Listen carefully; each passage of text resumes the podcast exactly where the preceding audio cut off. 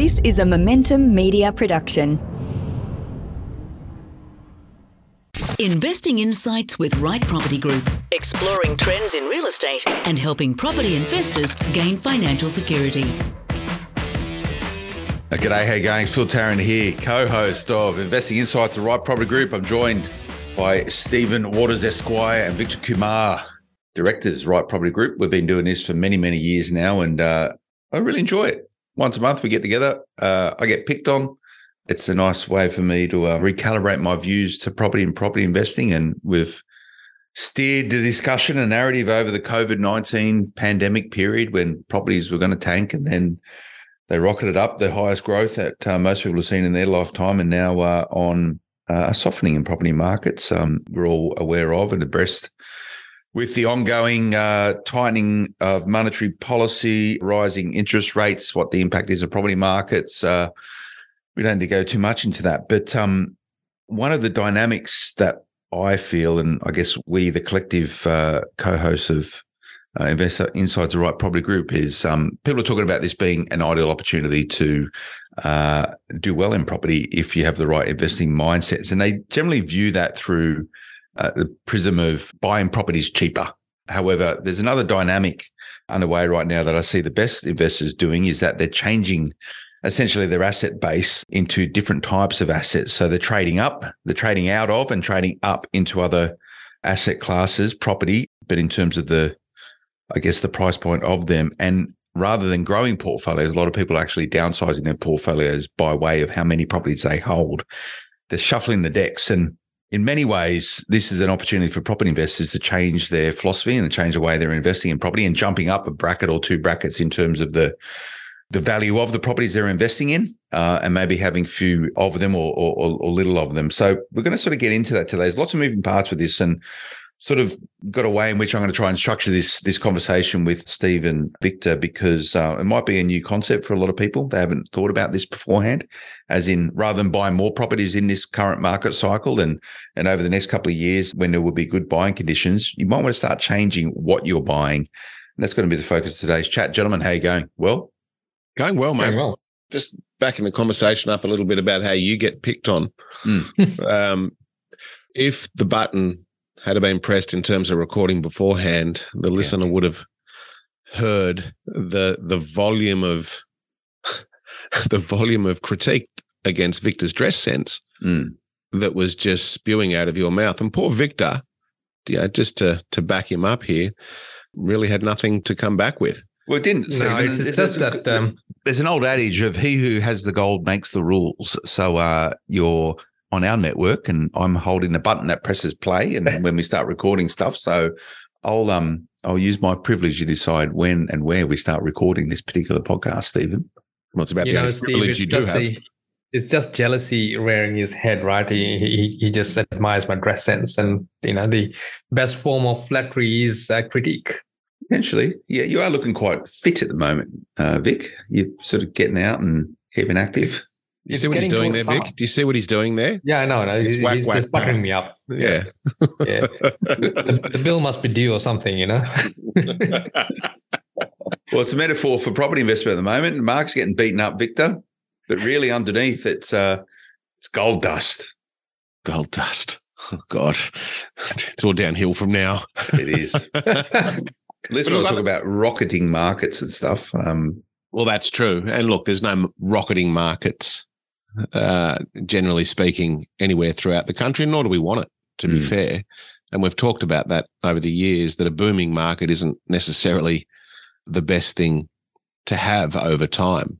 And what we have today is clearly a softening market across a lot of the country. But what it also does, without sounding like that property guys we often refer to, it does give a chance for people to perhaps change strategy slightly, but also uh, it may expose opportunities that are rarely presented as everybody goes one direction. And if you're in a fit enough position, you could actually take advantage of that. And, and what we're referring to there is not the different types of assets, but what the assets have to offer. And that may be in terms of price, hence the bracket creep. It might be in terms of opportunity, could be development, could be commercial, there's a multitude of, I guess, different assets that we could purchase once again as everybody goes left and we zig right. But you need to be in a position to do that. And, and that is getting those basics right over the prior years to set yourself up for moments like this. Absolutely. And Steve, I think uh, you hit the nail on the head in terms of um, it exposes people. But on the counter as well, it also, a market like this also exposes people that haven't set up their portfolio correctly and they've, they've gone down the uh, age old how many properties have I got or what's the value of my property? Where have I bought it in terms of, okay, I'm, I'm, I'm in a waterfront location and it may not match what their financial capabilities are. And a rising interest rate market or in a slowing market at the same time certainly exposes those types of portfolios as well. Yeah, there's sort of um, you know, I want to use some language. You've got to be careful with it. We're, we're talking about sort of trading up into mm. Uh, the brackets, but up doesn't necessarily mean better always. You know, have a conversation around it's around the quality of the asset, not how expensive it is. You can get really, really good, lower uh, valued property assets, and you can get really, really bad lower value property assets. And on the other side of it, if you look at the mid and, and upper market uh, assets, and you know, if you jump outside of the norm where a lot of property investors operate, and that's at you know four, five, 600 grand type stuff, um, which you can still find right across the nation, maybe not in, in Sydney and Melbourne. And that sort of mid market, Steve, you could probably say sort of one and a half to sort of two and a half, three million bucks. And then, you know, anything above that, you're sort of at the top end of it. Um, you get different people operating at different levels of those asset levels, but um, you can get expensive properties that aren't very good assets, and you can get expensive properties which are really good assets. So, so quality is a product of how much money you have to spend, and trading up brackets by way of the value of those assets.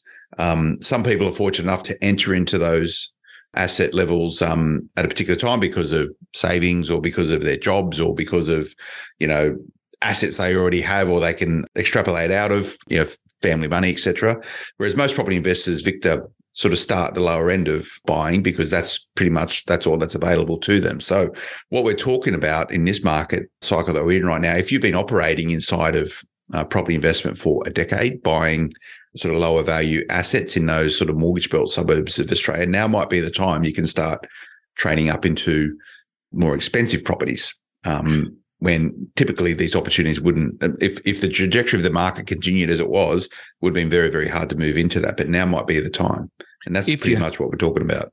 If you have the preparation, and if you've got I, it right, yeah. And so let let's I guess, set some some ground rules mm. to begin with. There there is the the myth that the more you pay, the better the quality of the investment or the asset is, and that's just not right. Another myth is uh, the closer you buy to the CBD centres, and it will be more expensive, that the better it will perform over time. And we've never bought uh, into that myth, and that's exactly what it is. However, for simple maths, you buy something at a million and a half and 10% growth of that is far more attractive as a dollar amount than say 10% growth of 500,000. So that is granted. However, in times like that we have today, where the interest rate environment is twice that of what it was you know, 12 to 18 months ago, the higher the price, typically, generally, I should say, the, the more expensive the asset is, the lower the cash flow associated with it is. And I'm I'm devoid of commercial for a minute. We'll get to that a little bit later on. So if you're paying more, your yield is low. Now, whilst you're in a very low interest rate environment of 18 months or thereabouts ago, it's far more palatable to be able to absorb that. But you fast forward to a normalized period, some would argue that we have today, and suddenly for a lot of people, there is an immense pressure uh, on that cash flow position because typically the yield just isn't there associated with those higher uh, valued or those higher priced properties. Now, I heard a podcast last week or a, a, a YouTube snippet of a podcast where where someone was saying the buyer's agent was saying essentially you'd be mad to buy these more affordable properties because it's a job. You know, you, you'll need more to have that same dollar exposure. You know, let's call it $2 million. You'll need four of them at 500 as opposed to one $2 million asset. And that you would be mad to do anything other than buy that that singular asset. And whilst there's some merit, albeit very you know, sort of small amount of merit, what that person didn't mention was the angst that, comes with it in today's environment. Once again, going back to that lack of cash flow scenario. So it's a very dangerous throwaway comment to be saying something like that to the mass. And I realized that you know, that particular person had to be general. But if we took, say, Victor and my circumstances, where we you know, we started with very little, uh, we had to build an asset base of multiple dwellings because it was affordable to us. Our strategies, and Vic can sort of jump in uh, little to concur that we were after the multiple streams of income because that didn't put as much pressure on our household budgets. But you fast forward our positions today, and we've been through you know a gazillion cycles. We've created an asset base that's stable with cash flow attached, which comes over time. And our finance situation via liquidity, which we'll also get to and explore a little bit further down the track, gives the opportunity perhaps to be able to purchase these higher priced assets with lower cash flow, but potential more upside in terms of that dollar value when the market normalizes. But very few people can jump in and just do that off the get go unless you've got an extremely high household budget with mass amounts of disposable income. But for the normal person, Mr. and Mrs. Average, we have to start with a sound, secure, safer base of potentially multiple streams of income, therefore multiple assets to cushion the effect of higher expenditure via rates at times that we have today. If you go all in with the lower cash flow, higher asset value, without any of that safety underneath you, well, then you'll become that resentful investor more often than not. And you'll end up selling in a market like we have today, or potentially in three to four months' time, to people like us who are potentially more ready and more secure via years and different cycles. Yeah. So what we what we're saying is that uh, initially you need to put your foundational properties in place, right? So that that's your rock solid foundation. These properties are a lot more liquid. They're easier to maneuver without getting caught up in the numbers game, right? And what I mean by that is that you don't want to have that dubious brag rights at the barbecue saying, "Hey, I own ten properties." Sometimes, and most times, I'd say, someone owning 10 properties may be worse off than someone owning, say, four. But it's it's how we mix it up. So in the initial stages, as you get started, and the qualifier on this is that with most of us, we haven't got that much disposable income in the beginning stages. If you're starting early enough, we haven't got enough capital to go into that much higher price bracket as such. So what we're doing is then going into these growth areas and getting these properties that are very easy to hold on to, regardless of the interest rate. It has got specific strategies to boost up your cash flow if you get into the harder markets. And ultimately, if it goes against, if it goes wrong, financially it doesn't absolutely slaughter you because you're still able to offload that without getting a big dip in terms of pricing, as opposed to say you bought a million and a half uh, worth of property one property and it went against you. You'd be hurting a lot more if if we had to give back say 10% as opposed to say a $500,000 property. So in the initial stages that's what we do. The banks absolutely love it because not only are you dependent on just the one or two income streams you've got multiple income streams. And that's one of the hallmarks of good business sense is that you need diversification. Different areas different sources of cash flow. Once you've done that, once the portfolio starts maturing, and, and one of the key things that Steve mentioned earlier is that both him and I have started many years ago, and a lot of people want instant wins. But if you had a formulated approach of let's get the foundation in place, which has got liquidity, which has still got good, really good growth, and also not being caught up in, well, I paid 300 for these types of properties four years, five years ago and still searching for the 300k property, which automatically pushes you into a different area. But understanding that a well selected area, you will get growth. You will get doubling effect. Now, whether that happens in one year, two years, 15 years is no one uh, is under no one's control. It's just how it'll pan out.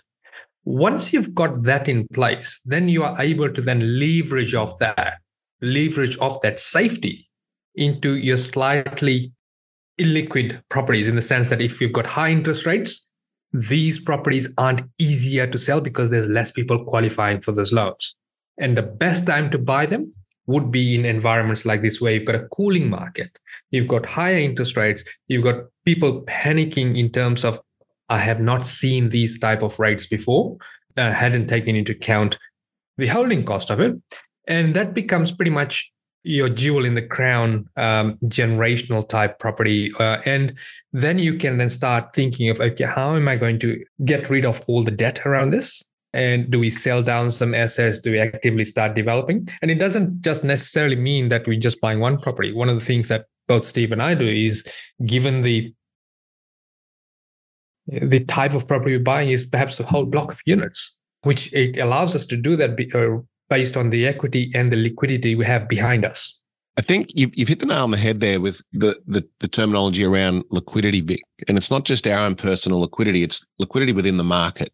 So what we're really wanting to do is is set our base uh, of sound foundations around property types that, for the most, are always going to be in a liquid market, so that when we get to a certain point in time, we can then purchase, dare I say it, illiquid assets, or at a, at a moment in time when they're not liquid which would be the higher priced properties of today, because they're more, let's call them seasonal, not in terms of the weather patterns, but but I guess pivoting from liquid to illiquid, liquid to illiquid, because there's only a narrower about band of people that can afford those types of property. And so when an economy is struggling or there are certain circumstances where the individuals of those smaller localities are struggling, that asset becomes far more illiquid than something that's more affordable. And it's at that point in time, such as today in some of these markets, if you are in a position, is to absolutely take advantage of the illiquid asset, but not in its true sense. So we're not talking about it's always illiquid because those same assets 18 months ago had severe FOMO where they were achieving ridiculous prices because everybody was flush. And what we want to do is set ourselves up for that flush time ahead, whenever that may be, so that we're getting a bigger, not a bigger rate of growth, but a bigger dollar growth.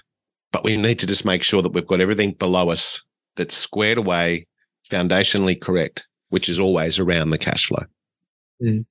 And one of the things that um, I've done and you've done, Steve, is that uh, we've we've bought our properties in silos, in other words, in groups, right? So we had a group of foundational properties and say, off this, we will get into a bigger priced or different area uh, as such. And, and um, at that time, that property would be relatively illiquid.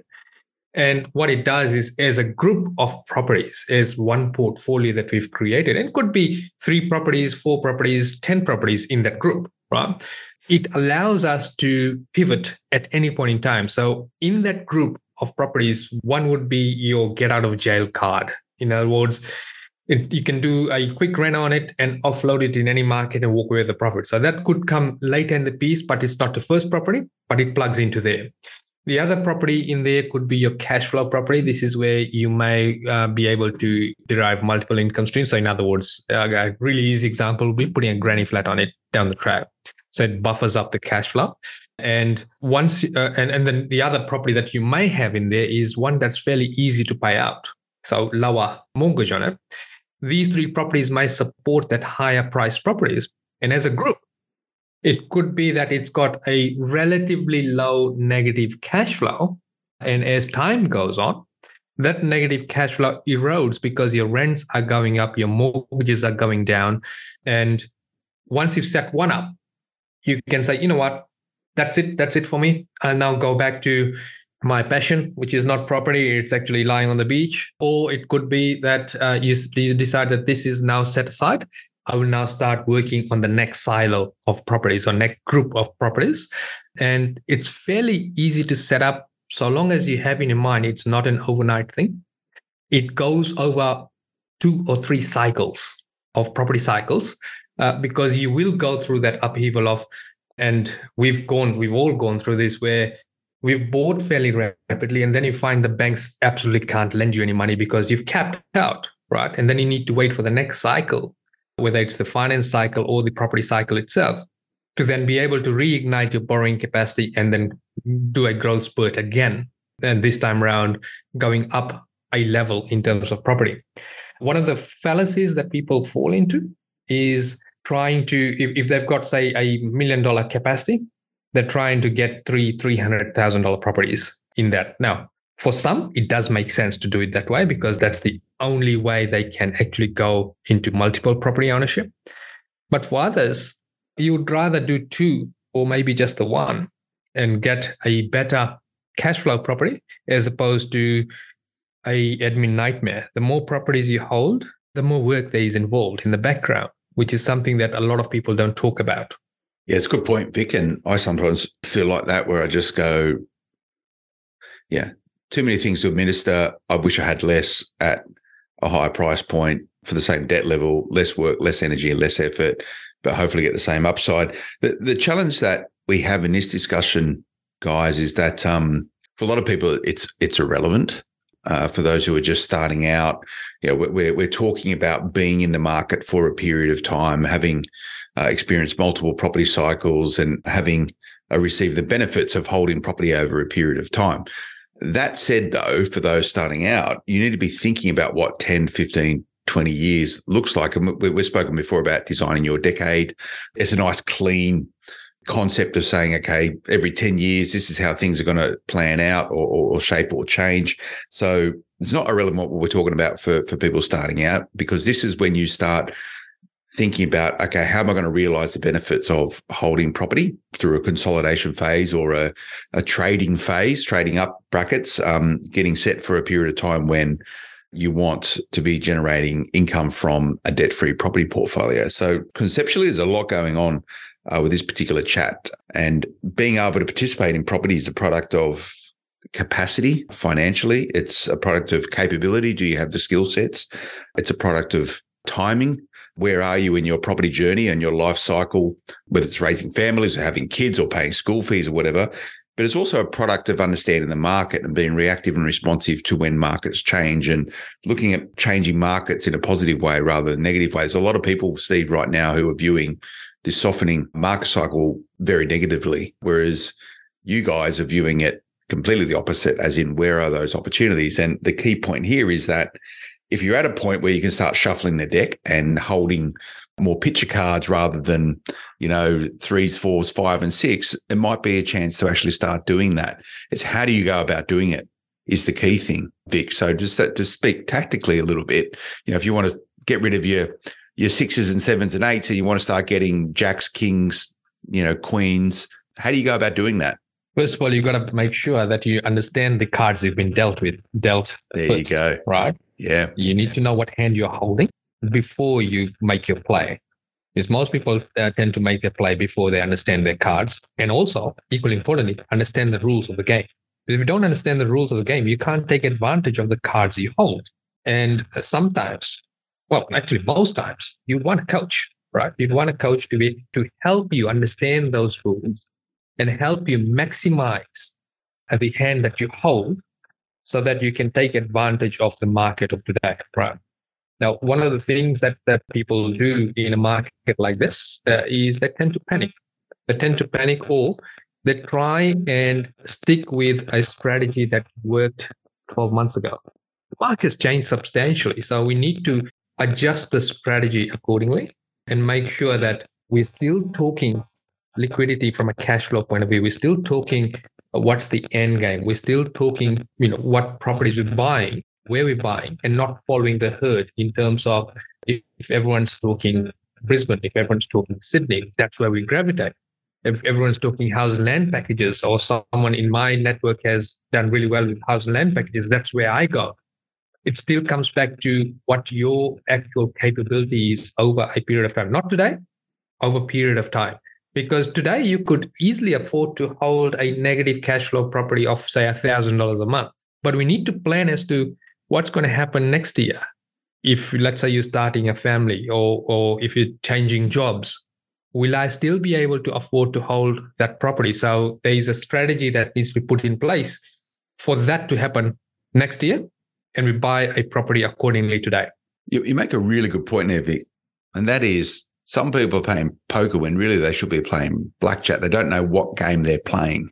And so many people get it wrong. And, and you know, using card analogy or, or um, card games analogies, it's yeah, it's it's not a bad bad way to look at it because you know the strategy that worked today won't work tomorrow, depending on the game that you're playing. Your time, your time of practicing the art of playing cards means you're going to be better at the game itself. The best people work with, as you said beforehand, a coach to help them get really good at doing it. You know, card games are a bit sort of glittering, right? You know, it's it's it's a bit more serious maybe uh, playing in property. But Steve, you're you you you know your way around a poker table. Um, bit of Texas Hold'em. Uh, always going blind on cards. Uh, that's more your strategy, isn't it? Mate, I don't even know how to play poker. I don't even know what you're talking about. It, um, but yeah, as you were getting all these little analogies around the card game, I'm putting flavour to the conversation because otherwise, it was you coming up with the idea, Steve, it'd be pretty boring. Well, you know, you're not playing with a full deck of cards, so pretty good. um, but look, let's continue the flavour. There are times where you would be all in. Yeah. It um there'd be times we'd fold. Yeah. Know when to hold them. Might write a song. But I think being a little bit more serious, that we need to determine in and around this this I guess this concept of bracket creep. Is it something that's happening organically? Because if we bought 20 years ago, clearly we're paying more today. Or is it something that is more dynamic? It's more methodical and strategic at certain points of time that we actually physically increase the value purchase or the, the value of the asset that we're purchasing. So if we use you as an example, Phil, and we go back to the end of the GFC where we started on those those more affordable property types with value add opportunities. Mm. And then progressively we've created a portfolio of of different, I guess, valued properties with different components, whether it be multiple streams of income, renovation, um, land banking, uh, whatever it may be, all the way through to today, where we're now looking at a different type of property that is something that, and Vic touched on it a little earlier, that it may be generational. Mm. Or it may be setting ourselves up in a position while everyone's zigging and we're zagging, as I mentioned earlier before, for when the market does normalize and potentially has another bull run, because there will be another bull run. We just don't know when it is, that we're now controlling a, a more valuable asset that still may have the same rate of growth as all the other properties, but we're talking a bigger dollar value, mm. which will then allow us to be able to propel again for the next cycle. Because the thing, what a lot of investors make the mistake where they think it is just this buy, hold, and hope scenario, and where we it's it's all passive. It sits in the background, and you know we leave it alone. And look, that can work. There's no doubt about that, and it does work. But if you're serious about it, if you're business oriented, if you're strategic, methodical, you are always in the market, whether it be psychological or physically, whether it be that you're adjusting or whether you're in the workup phase so that you can I guess, obtain finance to be able to take advantage of opportunities as they present themselves. And once again, without sounding like that property guy or those property guys, plural, we've been there, done that. Like we've seen this type of, I guess, narrative within the market. We've seen these types of results in the market before, and so too have many other people. And the one thing I can absolutely guarantee is that all of those that have been through this before and do something about it are in a very fortunate position three, four, five, ten years forward because the days are long, but the years are short and things tend to work themselves out very quickly. Yeah, you don't want to be that person, which no doubt will be me, Steve, in three years' time, complaining to you of going, I should have done more when I could have back in late 2022, 2023.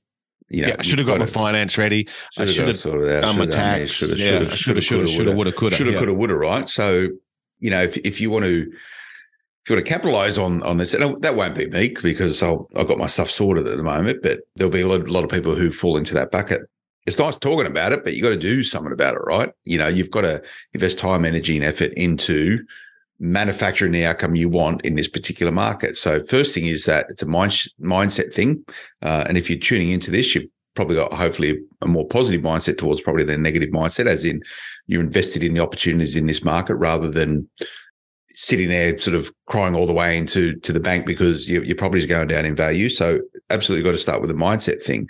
But then there's a, a realization of where you are, you know, your capacity to borrow money and and how you want to build out your portfolio. And if you've been sloppy and got a bit fat over the the heady days of the last two years with property going up in value, and you might find yourself un- unable to borrow money, or you might find yourself with the wrong assets, thinking that time the hold and hope will do everything in your favor. So where do you start now, Vic? If this if this resonates, if you've been investing in property for 10, 15 years and you've got a pretty decent portfolio and but they're all the sort of stuff that if you haven't actually traded in and out of the assets that you originally bought and you're still holding on to stuff and you've had it for 10 years and and and I would frame some of the, the properties inside the smart property investment portfolio which we talk about would fall into that bucket which there's a lot of them in there and administratively it's a headache and we could probably have better assets in there better inverted commas as in maybe um less at more value.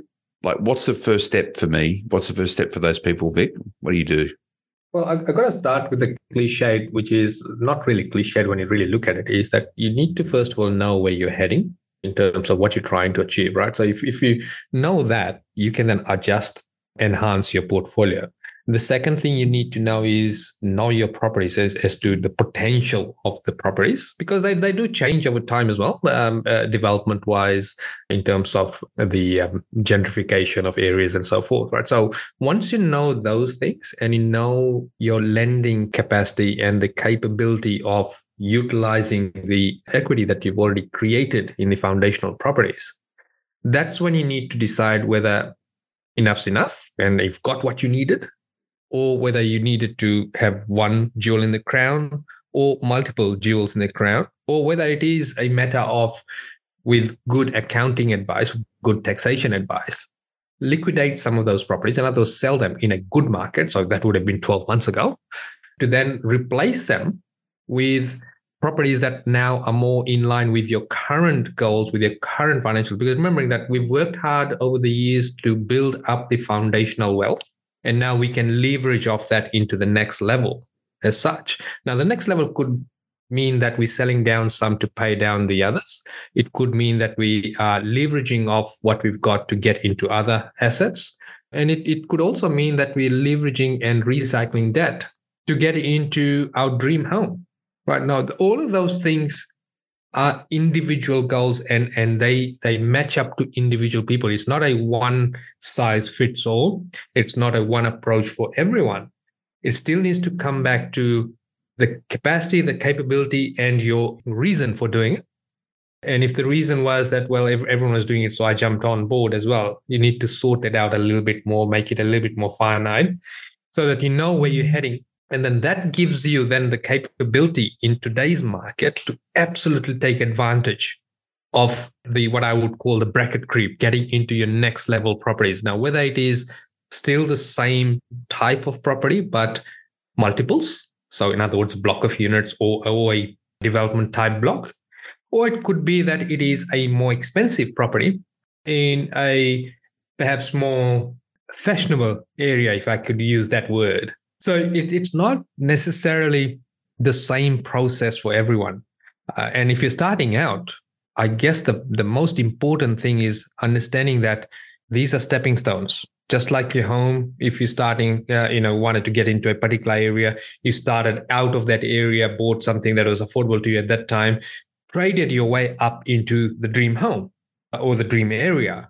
The same is true for investments as well particularly property investment, where you are able to, in inverted commas, trade yourself up into a good generational portfolio which you can pass down the years, as opposed to a flash in the pan. You, you, you did well, uh, and then you had to then sell down a lot of the assets. So we, we sit down with clients of all walks of life, and one of the common things I find is that the uh, the person I'm talking to, they would say, "Oh, my uncle or my father or owned a lot of properties, used to own a lot of properties, and they've got nothing to show for it." And that's because it wasn't set up the right way, it wasn't progressed the right way to be generational. They had to sell down within their lifetime.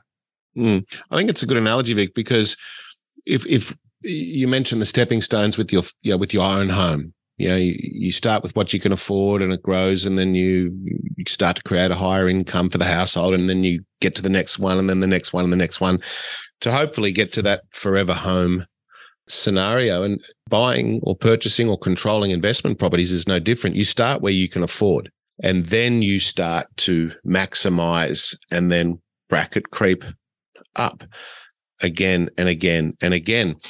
But the timing of the or the asset selection and the timing, I think, is needs to be near impeccable.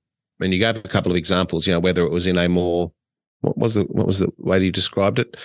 Um, fashionable. Fashionable. If it was in a more fashionable area, I still think, well, for me anyway, I still carry the same approach if it was in the fashionable area as to the not so fashionable area. And for me, that is still, well, how do I value add this opportunity? I don't want to buy, if we took today's example of the economy and certain markets in those fashionable areas, I don't want to buy just for the sake of buying. I don't want to go in there and control something just to control it and wait for the upside. I still need to have that, I guess, that that risk mitigation approach where I'm not just reliant upon organic growth. So how can I manufacture as well? Now that's just my flavor and I and I get that not everybody likes to do that, but I will find the house that needs a haircut and a shave as we describe it in the fashionable area at the right price at the right time at the right time. So that's one approach or that's one asset type. But there are those that potentially miss the boat on a different type of property and let's call it, uh, in some cases, commercial, where at the beginning of the year, we're buying commercial. And, I, and I'm not, I'm being quite general here because there's obviously a lot of good commercial and we've done lots of it over the years. But I can't help but think that the timing wasn't at its most lucrative time to be buying early this year into commercial, where if you sit back and think about it, because actually come back a step why are you buying commercial you're really trying to do it to prop up the cash flow and and, and the growth but the cash flow is the most i guess prevalent thing that you're thinking about in your head. And if you had sat back and thought about it and said well you know what? We're in a rising interest rate environment here. And side note if you didn't think that that was going to happen not just commercial but residential then you were burying your head in the sand. Commercial typically commercial finance typically has a higher rate of interest than residential. It's more complex in times of normality because of the way that the banks apply that risk to it. And the higher the risk, the higher the premium that you're paying. And unfortunately, I see some commercial investors today that have bought, let's even forget earlier this year because they might have just timed it okay on the back end, that may be buying stuff today, or worse still, have stuff that's rolling out of a fixed rate or a lease stock loan or something like that they've taken a six or seven percent net yield and they're rolling into an eight percent finance scenario. So the very reason, generally speaking, that they've bought commercial is now going to have quite the opposite effect. So it's not just about the timing of the assets, it's the timing and type, which is very, very important so that you're not actually taking four, five, six steps back and being cornered into a position. So the way that you start is the, the way that you mean to continue. And I would suggest that people need to apply the same methodology.